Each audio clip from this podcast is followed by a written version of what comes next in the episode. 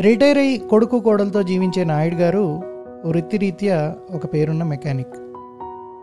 ప్రపంచాన్ని ఆశావహ దృక్పథంతో చూస్తూ ఓపిక్గా చుట్టూ ఉండే పరిస్థితులను కావలసిన విధంగా మలుచుకుంటూ ప్రశాంతంగా జీవించడాన్ని ఇష్టపడతారు.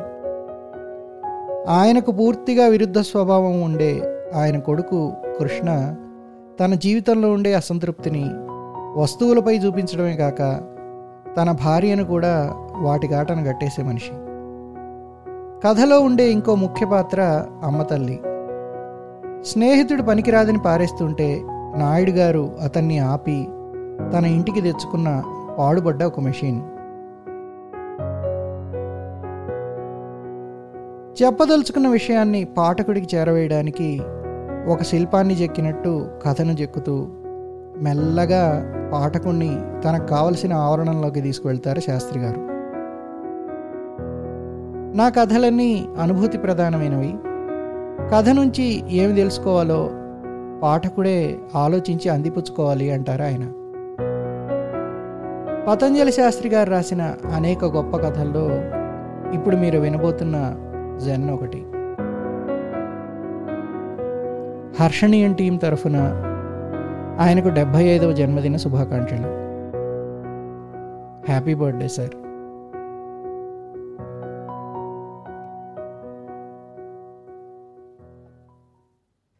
గేటు ముందర స్కూటరు భయంకరంగా పొరబోయి దగ్గుతోంది. కిక్ కొట్టే కొద్దీ పొడి దగ్గే తప్ప ప్రాణం పోసుకుంటున్న జాడ లేదు. కృష్ణమొహం చెమటతో దడిసిపోయింది. తన భార్యని మానభంగం చేసిన దుర్మార్గుళ్ళా కనిపించింది స్కూటరు.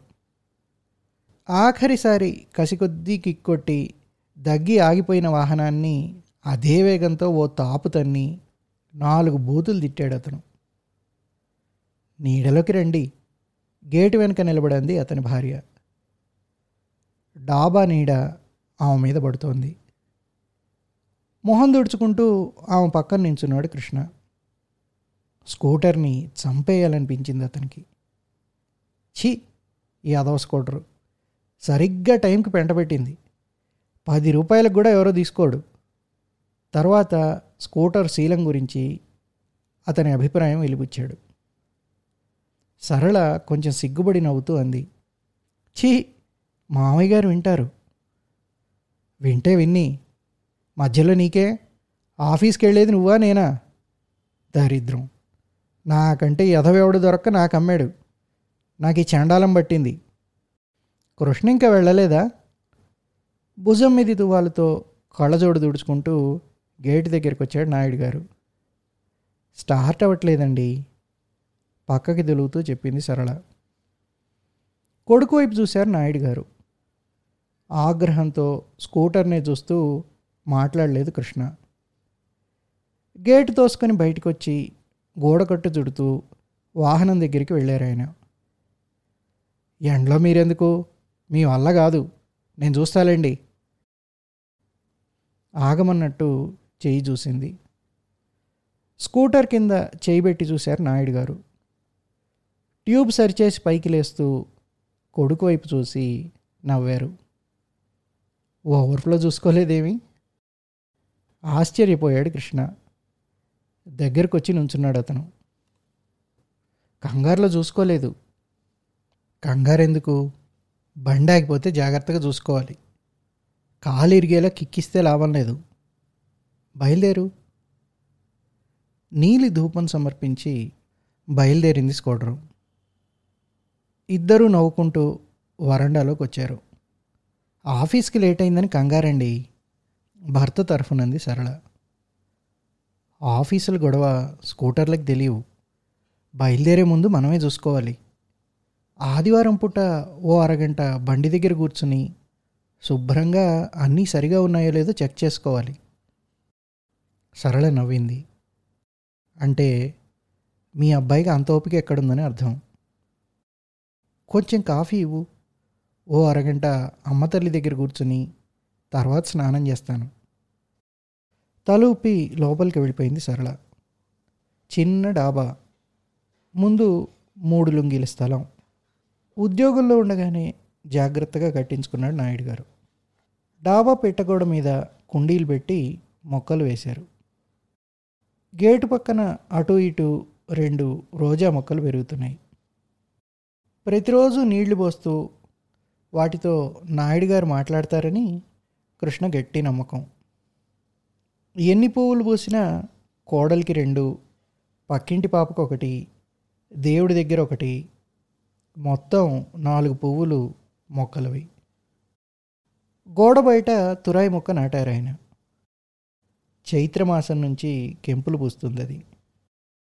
ఉదయం సాయంకాలం నాయుడు గారు గోడవతల పెరిగిన ఎర్రనెమల్ని చూస్తూ కూర్చుంటారు. ఆయన్నలా చూసి చూసి కోడలు కాసేపట్లో మామగారే ఎర్రగా పూసుకొస్తారనుకుంటుంది. ఇంకొంచెం పెద్ద స్థలం లేదని ఆయన బెంగ. మధ్యాహ్నాలు భోజనం చేస్తూ కోడలితో ఆయన చిన్నతనాన్ని యవ్వనాన్ని నెమరేస్తుంటారు నాయుడు గారు సరళ ఓపిగ్గా వింటుంది. మామగారి బాల్య కౌమార యౌవన జీవిత విశేషాలు ఆమెకి కామాచుక్కలతో సహా నోటికొచ్చేసాయి గడచిన పది సంవత్సరాల్లో చెప్పినవే చెప్తున్నానని తెలియదు ఆయనకి. కాకినాడ దగ్గర చిన్న పల్లెటూరు. ఊరికి కొంచెం దూరంగా దట్టంగా పచ్చటి ముద్దల్లా పెరిగిన మడచెట్ల అడవుల్ని జీలుస్తూ ఏర్లు సముద్రంలోకి జారుకుంటాయి. నదిలో మెత్తగా ఆయన జ్ఞాపకాల పడవలో ఊగుతూ బయలుదేరతారు నాయుడు గారు. తెల్లటి పెద్ద ఏటి కొంగలు ఆశ్చర్యపడ్డ నీటి పిల్లి డైనింగ్ టేబుల్ మీద ప్రత్యక్షం అవుతాయి ఒకసారి సముద్రపు ఆటు సమయంలో మడచెట్ల ఏట్లో పడవలో చిక్కుకుపోయి నీరు తీస్తుండగా పడవ తోసుకుంటూ పడ్డ అవస్థను సరళ ఐదు వందల నలభై రెండోసారి ఇంటూ ఓ ఓపిగ్గా నవ్వుకుంటుంది. ఆమె నిజానికి పదహారోసారి నుంచే వినడం మానేసింది. కానీ నాయుడు గారు ఆమెతో మాట్లాడరు. ఆమె వైపు చూస్తూ ములక్కాడ చప్పరిస్తూ మాట్లాడుతున్నా ఆయన కళ్ళల్లో సముద్రం అడవి కొంగలు పాత సినిమాలా కనిపిస్తాయి. చిన్నతనం గురించి చెప్తుంటే ఒక్కోసారి ఆయన కళ్ళజోడు పెట్టుకున్న కొంగలా కనిపిస్తారు కోడలికి. కాఫీ తీసుకుని వరండాలకు వచ్చింది సరళ. చేతిలో సిగరెట్తో పరధ్యానంగా చూస్తూ కాఫీ అందుకున్నారు ఆయన. కాఫీ చప్పరించి సిగరెట్ బారేసి అమ్మతల్లి వైపు చూశారు నాయుడు గారు. వరండా ఓ చివర సగం కిందికి మిగతా వరండాలో చెక్కల మీద బైఠాయించింది అమ్మతల్లి స్టూల్ మీద కూర్చుని రెంచ్ అందుకుని చిన్న చక్రాన్ని విప్పడం మొదలుపెట్టారు.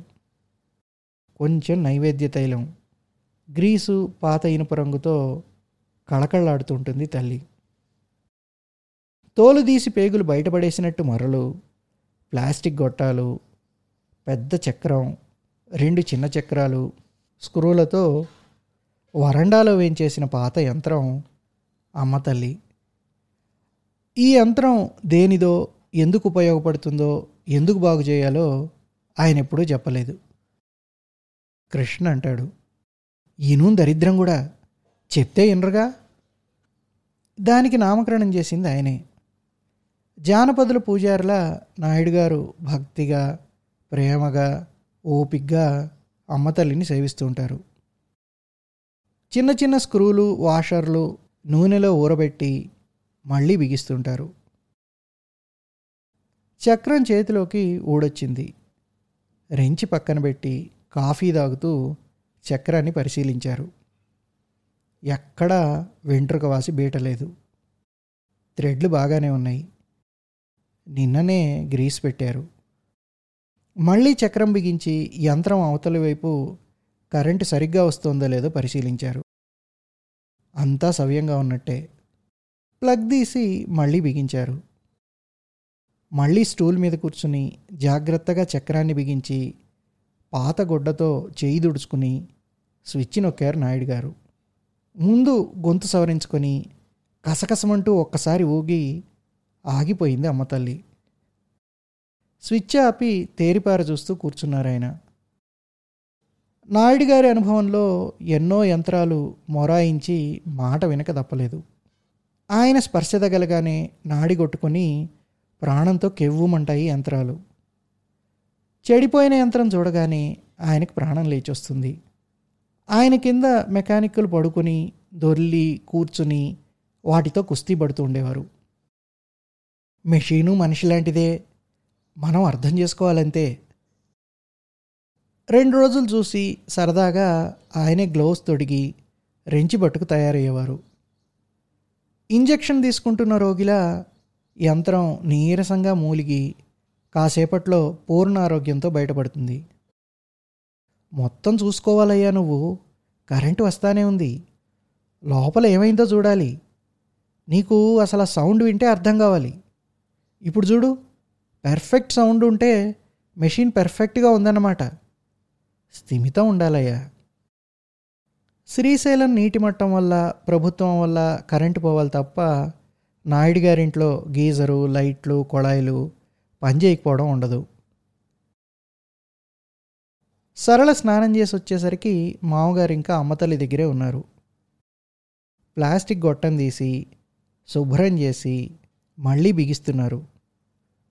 ఒక్క క్షణం ఆయన వైపే చూస్తుండిపోయింది ఆమె. ఆయన బాల్యం కౌమారం ఆమె కొంచెం అర్థమైనాయి కానీ పాతబడి చెడిపోయిన ఈ యంత్రాన్ని ఆయన ఇంత ఓపిగ్గా ఎందుకు బాగు చేయాలో తెలియలేదు ఆమెకి. ఒక్కసారి కూడా ఆయన చికాకు పడ్డం విసుక్కోవడం చూడలేదు సరళ. ఒకటి రెండు సార్లు చటుక్కున ప్రాణం వచ్చి మెషిన్ తిరగడం మొదలుపెట్టి మరుక్షణంలో ఆగిపోయింది. నాయుడు గారు తల అడ్డంగా ఊపుతూ నవ్వుకున్నారు. సామాన్యంగా ఆదివారాలు భార్యాభర్తలిద్దరూ సాయంకాలం బయటికి వెడతారు. టీ టైంకి లేవగానే ఇద్దరికీ ఆయన అమ్మ తల్లి దగ్గరో స్కూటర్ పేగులు సవరిస్తూనో కనిపిస్తారు. సామాన్యంగా రాత్రి ఇద్దరూ తిరిగి రాగానే గొడవ పడతారు. స్నానం చేసి బట్టలు మార్చుకుని పేపర్ తిరిగేస్తూ కూర్చున్నారు నాయుడు గారు. మార్చి నెల ఎండలు ముదరలేదు. హైదరాబాదు నీటి కరువుకి సిద్ధమవుతోంది. ముఖ్యమంత్రి గారు వీలైతే హిమాలయాల్లోంచి నీళ్ళు తెచ్చి రాజధాని దాహం తీర్చే పథకం తన దగ్గర రహస్యంగా ఉందని తెలియజేస్తున్నారు. ఈలోగా కృత్రిమ వర్షాలు కురిపిస్తారట. ప్రధానమంత్రి గారు మెక్సికో అధ్యక్షుడిని పిలుస్తుండగా నాయుడు గారికి చిన్న కొనుకు పట్టింది. పేపర్ చేతిలో ఉండిపోయింది. మధ్యలో ఒకసారి సరళ వచ్చి చూసి వెళ్ళింది. ఆయన అలా చూస్తూ అప్పుడప్పుడు ఆమెకు భయం వేస్తుంది. మామయ్య గారండి భోజనం వడ్డించాను. చటుక్కున మెళకు వచ్చింది ఆయనకి. సాయంకాలం మలక్పేట వెళ్ళాలండి. దేనికి? ప్రసాద్ గారి అబ్బాయి పుట్టినరోజు. ఇద్దరం వెళదాం రెడీగా ఉండమని చెప్పారండి. వెళ్ళిరండి. మరీ లేట్ అవ్వకుండా వచ్చేయండి. అబ్బే పిల్లాడి చేతిలో ఏదైనా పెట్టి త్వరగానే వస్తాలేండి వాణ్ణి బండి జాగ్రత్తగా తీసుకెళ్ళమని చెప్పు. సరళ నవ్వింది. తండ్రి కొడుకులు ఎక్కువ మాట్లాడకపోయినా కృష్ణకి తండ్రి అంటే గౌరవం. ఆయన ఎప్పుడు ఒక్క మాట అనడం గుర్తులేదు అతనికి. చిన్నప్పుడు కూడా చేయి చేసుకునేవారు కాదు. కోడలు రావడం వల్ల పొరపచ్చాలు రాలేదు. స్కూటర్ వల్ల వస్తుంటాయి. కృష్ణ గేర్ మార్చడం దగ్గర నుంచి ఆయనకి నచ్చదు. గాలి దుమారంలా వెళ్ళడం కీచుమని ఆగడం నాయుడు గారికి గిట్టదు. బ్రేక్ వేయకుండా బండి నడుపుకోవాలి. దూరాన్ని వేగాన్ని అంచనా వేయడం రాదని ఆయన అభిప్రాయం. ఈ ఎదో ట్రాఫిక్లో బండి నడపడం అంత బుద్ధి తక్కువ లేదు. సిటీలో ట్రాఫిక్ అలాగే ఉంటుంది. నీ బండి నువ్వు సరిగ్గా ముందు చూసుకోవాలంటున్నాను. బ్రేక్ మీద కాలు అనగానే మెత్తగా ఆగిపోవాలి. బండి మీద పోతుంటే పెర్ఫెక్ట్ స్మూత్గా ఉండాలి. బండి నడిపించేటప్పుడు హాయిగా ఉండాలి. శుభ్రంగా ఉంచుకోవడమే కాదు పరిగెట్టేటప్పుడు సుఖంగా ఉండొద్దు. అసలు కిటికి అది. ట్రాఫిక్ ఎంతుంటే నీకే? దాని మధ్యలో మెత్తగా వెళ్ళిపోవాలంతే. అదంతా ఇక్కడ కాదు. అమెరికాలో. అమెరికాలో హైదరాబాద్ అయినా ఒకటేనయ్యా. అమెరికాలో ట్రాఫిక్ ఉండదా? అది కాదు అసలు కాదులేండి నాన్న. మీరు ఇప్పుడు ఒకసారి స్కూటర్ మీద వెళ్తే తెలుస్తుంది. చేతులు బొబ్బలెక్కుతాయి. ఈ ఎదోబండి మొన్న రోజు సరిగ్గా మధ్యలో ఆగిపోయింది. ఐదు నిమిషాలు పట్టింది. ఈసిరి హుస్సేన్ సాగర్లో బారేద్దామనుకున్నా డబ్బాలో కారం ఉందా? అంతా కూరలోనే బారేసావా నువ్వు బండికి ట్రబుల్ ఇస్తున్నట్టుంది. హ్యాండిల్ బార్ మీద చెయ్యేస్తే ఆకాశంలో కొంగలా వెళ్ళాలి. నాన్నని కాకినాడ వెళ్ళి కొంగను పట్టరమ్మను. తువాల్తో చేయి దుడుచుకుని రెండు పలుకులు ఒక్కపొడి నోట్లో వేసుకుని సిగరెట్ వెలిగించారు నాయుడు గారు సరళ భోజనానికి కూర్చుంది. కోడిగుడ్లలో బాతుగుడ్లు కలిపేస్తున్నారు. అంతే మరి అన్నీ కలిపేస్తున్నారు. తలెత్తి చూసి అన్నారు ఆయన. బాతుగుడ్లు అనగానే నాయుడు గారికి బాతులు కొంగలు భుజం మీద వాలాయి ఒక్క పలుకు మెల్లగా చప్పరిస్తూ చటుక్కుని అడిగారు. మనస్సులోంచి చిన్న నవ్వు ఒడ్డున పడింది. తాబేలు గుడ్లు కానీ చూసావా ఎప్పుడైనా? లేదండి అసలు తాబేలునే చూడలేదు. అంటే ఒకసారి చూశానండి. తాబేళ్ళలో చాలా రకాలు ఉన్నాయి ఈ డైనింగ్ టేబుల్ అంతా కూడా ఉంటాయి తెలుసా? అయ్ బాబోయ్! అవి ఏం చేయవు. ఓసారి తాబేళ్ళు గుడ్లు పెట్టడం చూడడానికి వెళ్ళాను. దొరయ్యగాడని మరకాడు ఉండేవాడు వాడు చెప్పాడు వాడిని చంపి ఓ రోజు రాత్రి సముద్రం దగ్గరికి పోయాను. ఒక్కరే? నేను ఆడును. అర్ధరాత్రి దాటగానే సముద్రం నల్లగా ఉద్రేకపడుతుంది. పోటులో అలలకొచ్చేళ్ళు తెల్లగా మెరుస్తుంటాయి. ఒడ్డున దూరంగా దొరయ్య పడవ ఊగిపోతుంది. నక్షత్రాల్ని ఎవరో కడిగి పొదిగినట్టు మిలమిలమంటున్నాయి.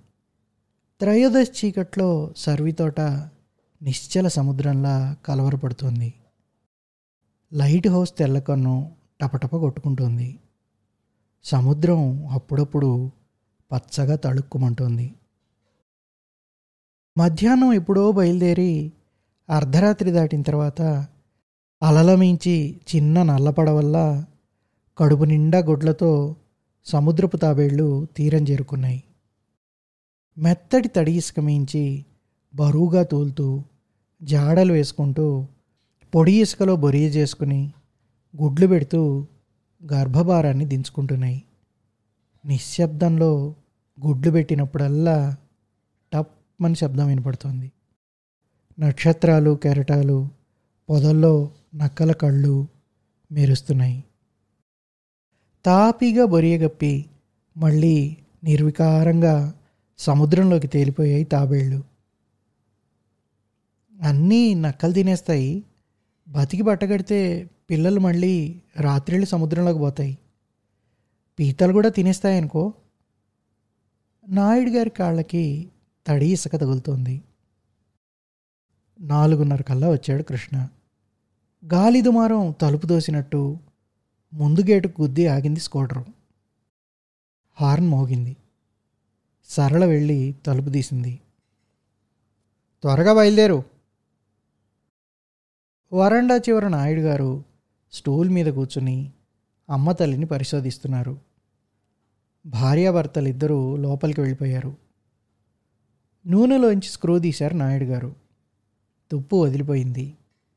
దాన్ని జాగ్రత్తగా బిగించి మెషిన్ ఒక చివరి నుంచి మరో చివరకు వెళ్ళే వైరు యువతలకి తీశారు. కత్తెరలో చిన్న ముక్క కత్తిరించి మళ్ళీ కనెక్షన్ ఇచ్చి లేచి స్విచ్ ఆన్ చేశారు. ఈసారి యంత్రం అంతా పూనకం వచ్చినట్టు ఊగిపోయింది. రెండు అంగల్లో స్విచ్ ఆపి పెదాలు బిగించి మోటార్ వైపు నిశ్చితంగా చూస్తూ ఉండిపోయారు ఆయన. మోటారు రీవైండ్ చేసింది. అందులో పొరపాటు ఉండదు. ఓ క్షణకాలం తర్వాత మెషిన్ కడుపులో ఏదో కాలుతున్న వాసన వచ్చింది. చిన్న నవ్వుతో నాయుడు గారి నల్ల పెదాలు విచ్చుకున్నాయి. స్టూల్ దగ్గరికి జరుపుకొని రెంచి అందుకున్నారు ఆయన. నాన్న మేము వెళ్ళొస్తాం. జాగ్రత్త మీరు. పదండి. గేటు వరకు సాగనంపారు నాయుడు గారు. స్కూటర్ బయటికి దిగిపోతూ వరండాలో వేయించేసిన అమ్మతల్లిని చూశాడు కృష్ణ. అలాగే తండ్రి వైపు చూశాడు అతను. ఆయన వీధి వైపు చూస్తున్నారు. చేతులు ఇంకా నూనె మరకలతో ఉన్నాయి. ఓ చేతిలో మసిగుడ్డ. వాహనం బయటపెట్టి స్టాండ్ వేశాడు. తలుపు గడియ వేసి వెళ్ళి నాయుడు గారు అమ్మతల్లి కడుపులో చేయిబెట్టారు చేత్తో జాగ్రత్తగా తడుగుతూ చిన్న వైరు బయటికి లాగారు. కృష్ణమోహన్ చెమట పట్టింది. నాలుగు కిక్కులకి వాహనానికి ప్రాణం వచ్చింది. అతని చెప్పు దిగినంత పనైంది. విసురుగా స్కూటర్ లాగాడు అతను. ఎక్కదలుచుకోలేదా? చూస్తూ నుంచుంటామేటి ఇప్పుడే కదండి. సరళ కొంచెం చిన్నబుచ్చుకుని వెనక్కి కూర్చుంది. ఒక్క ఉదుటున గుర్రంలో ముందుకు దూకింది చేతక్. గట్టిగా అతని భుజం పట్టుకుందామే. నీకు తయారవడానికి ఎంత టైం అయినా చాలదో ఆమెమీ అనలేదు. సమాధానం చెప్తే మలక్పేట వెళ్ళి వచ్చే వరకు దెప్పుతూనే ఉంటాడు కృష్ణ. వాళ్ళు వెళ్ళిన గంట వరకు నాయుడు గారు అమ్మతల్లి దగ్గరే ఉన్నారు. ఆయనకి యంత్రం అర్థమైంది కానీ ఎక్కడో ఏదో చిన్న మెలిక చేతిలోంచి జారిపోతుంది. సమస్య మెషిన్లో ఉందో తనలో ఉందో తెలియడం లేదు. అది మొరాయించే కొద్దీ అదే మోతాదులో ఆయనకు ఓపిక ఎక్కువ అవుతుంది అలిగిన స్నేహితుడిలా కనిపించింది అతనికి. కాసేపు టీవీ చూసి పెన్సిలు పెద్ద కాగితం స్కేలు తీసుకుని డైనింగ్ టేబుల్ మీద పరిచారు. ముందు రెండు దీర్ఘచతురస్రాలు తరువాత గీతలతో సున్నాలతో కాగితం నిండా యంత్రం తయారైంది. లోపలి భాగాన్ని విడిగా కాగితం కింద గీశారు ఆయన. కొలతలు తగ్గిస్తూ వేస్తూ గీసినవి తుడుపుతూ ప్రాణప్రతిష్టకి కీలకం వెతుకుతూ ఉండిపోయారు నాయుడు గారు. గోడ మీద వాద్య గడియారం ఆయన్ని లోకంలోకి తెచ్చిపడేసింది. ఎనిమిది. కళ్ళజోడు తీసి మొహం తుడుచుకుని వరండాలకు వెళ్ళి సిగరెట్ వెలిగించారు. ఈ పాటికి వస్తూ ఉండాలి. ఎక్కువసేపు ఉండవనే చెప్పారు. సిగరెట్ కాలుస్తూ నుంచుండిపోయారు ఆయన. కార్లు బస్సుల స్కూటర్ల సైకిళ్ళ పద్మవ్యూహంలోకి వేగంగా అసహనంగా చొచ్చుకుపోతున్న కొడుకు కనిపించాడు. అతని చేతిలో గేర్లు హింసపడుతున్నాయి. కళ్ళు చికిలించి ముక్కుపుటాలు ఎగరేస్తూ నడుపుతున్నాడు అతను. అతనికి రోడ్డుకి ఇతర వాహనాలకి సంబంధం ఉన్నట్టు కనిపించదు నాయుడు గారికి. వాహనాన్ని శిక్షిస్తూ వెళ్ళిపోతాడు. స్కూటర్ అతని శరీరానికి అతుక్కున్న ఇనుప ముక్కల దాన్ని త్వరగా వదిలించుకోవాలనే ఆదుర్దాతో కనిపిస్తాడు అతను. స్కూటర్ని అతను నడిపిస్తాడో అతన్నే స్కూటర్ నడిపిస్తుందో నాయుడు గారికి ఎప్పుడూ సరిగ్గా అర్థం కాలేదు. ఎనిమిదిన్నర అయినా ఇద్దరూ రాలేదు. ఈసారి ఫోన్కి పెట్టుకోవాల్సిందే. స్కెచ్ పరిశీలిస్తూ కూర్చుండిపోయారు ఆయన. తొమ్మిది అవుతుండగా స్కూటరు గేటు దగ్గర ఆగడం వినిపించింది. భళ్ళును గేటు తెరుచుకుంది. సరళ తలంచుకొని లోపలికి వెళ్ళిపోయింది. కృష్ణ కుర్చీలో కూలబడ్డాడు ఇంత ఆలస్యమైందే? ఒంటి మీద చొక్కాను తొక్కలా ఊడదీస్తూ విసుగ్గా అన్నాడు అతను. వాళ్ళు వదలలేదు ఈవిడ గారు వాళ్ళని వదలదు ఎదవ కబుర్లు. దారిలో మామూలే. ఎదవ బండి రెండుసార్లు ఆగింది. పంచర్ అయింది అనుకున్నాను. ఏదో తెగులు. బట్టలు మార్చుకోవడానికి లోపలికి వెళ్ళాడు అతను. కాగితం నిలువుగా చుట్టి అలమరలో పెట్టారు నాయుడు గారు. క్షణంలో లోపల నుంచి భార్యాభర్తలు గొంతు తగ్గించి గొడవ పడుతున్నారు. ఇది కొత్త కాదు ఆయనకి. కృష్ణ కోపం భార్య మీద కాదని తెలుసు. నాయుడు గారికి అందులో సందేహం లేదు. మళ్ళీ ఎందుకో అనుకోకుండా అమ్మ తల్లిని ఇంటికి తీసుకొచ్చిన రోజు జ్ఞాపకం వచ్చింది.